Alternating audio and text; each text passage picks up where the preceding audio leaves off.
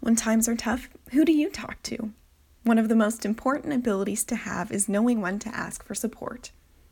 Building a team from family members, friends, clergy, or other community members is crucial when you need advice, a listening ear, or just someone to joke around with and lighten the mood.